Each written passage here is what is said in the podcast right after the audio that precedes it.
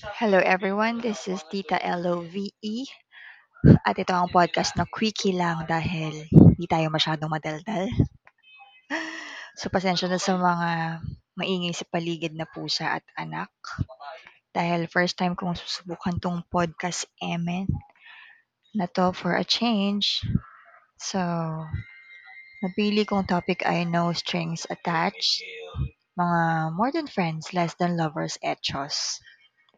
So you guys, you can always correct me ah, pero expert kasi ako sa no strings attached relationship. Sa relationship na may label, label, ayun, wala akong achievement ton. Pero sa topic na to, may doctorate na yata ako dito. And alam ko madaming makaka-relate dito kasi kung di ako nagkakamali, na uso to nung panahon ng millennials hanggang ngayon.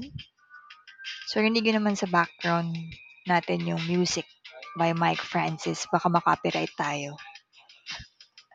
So, kailangan daw ng ano, eh, makabagbag damdaming music background. But anyway, um, pause muna natin yung music, no? Let's start with the definition of no strings attached. Ano nga to? Sabi dito kay Google Oxford Languages, taray, um, used to show that an opportunity carries no special conditions or restrictions. So in other words, wala kayong obligasyon sa isa't isa. So on call lang, hindi pwede mag-demand or also known as ano ba to? Fubo ba to? Pwede 'di ba?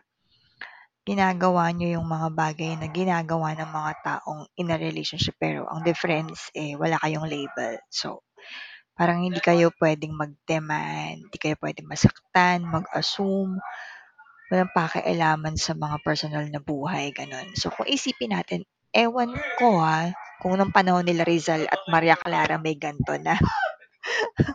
Pero based from my experience, hindi na ako magpapanggap dito ah. Kahit alam ko magkakaroon ako ng mga bashers. Na-experience ko to nung matindi talaga nagsimula ata ako after college na. Working na ako. Talagang dinadaanan ko sa utak ko yung mga past relationships ko. so, okay, game. So, ano to? May masaya ba sa ganitong setup? Actually, hindi naman to pinaplano, no? Or pinag-uusapan ng dalawang tao, di ba? Ito yung mga parang biglaan na lang na parang close na kayo, tapos parang kayo nga na hindi, may mutual understanding pero walang label. Masaya na masakit ba to? Pero iniisip ko nga kung sa mga ganitong setup ba or mga ganitong scenario ba, sino ba yung mas na-hurt? Yung mga lalaki ba o yung mga girl lalo ba? Uy, pero this is applicable to all genders. Kasi pati yung mga kapatid natin sa LGBT community, nararanasan din nila to bilang madami akong mga super friends na member ng LGBT community. So, shout out sa kanila. Much love and respect for them. So, ako yung number one question na curious ako, sino yung mas na-hurt? No, siguro walang bilang kung anong gender ang mas na-hurt. Kasi, depende sa sitwasyon siguro kung sino yung mas madaming nabigay or hindi lang material ah. I mean, sino yung mas madaming nabigay na effort, na oras, at mas nag-expect. So, aminin natin na minsan sinasabi natin sa sarili natin na hindi tayo mag expect ng anything in return.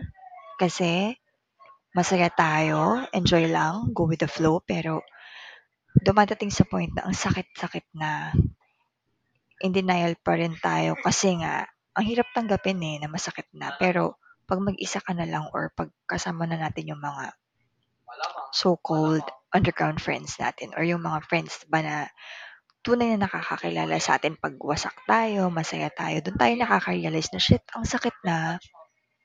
Kaya pa ba or tatapusin na?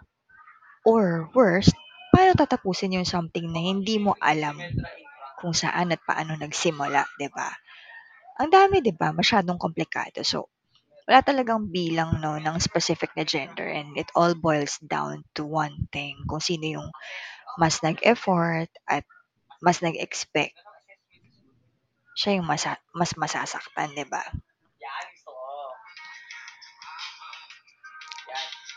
So,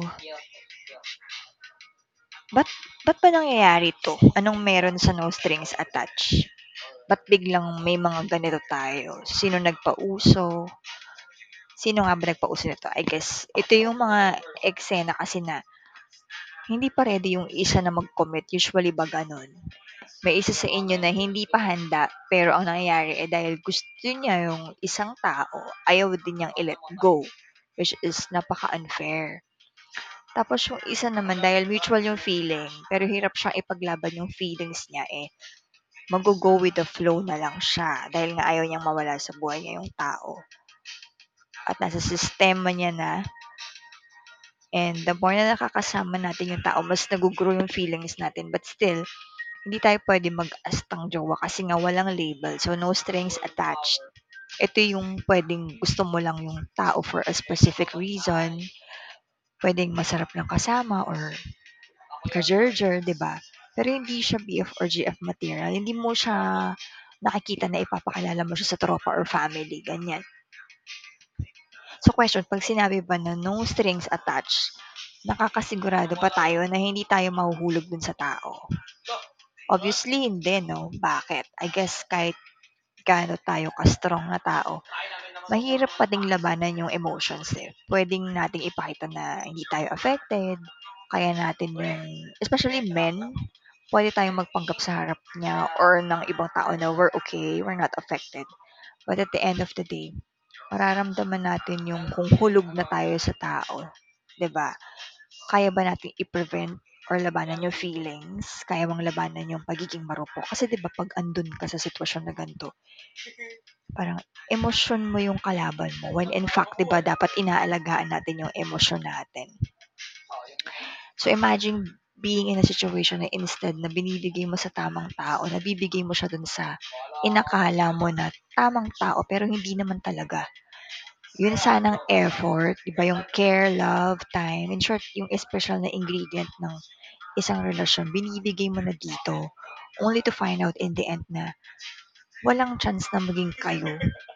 Kasi ang linaw dun sa opposite person na hanggang ganto lang kayo, di ba?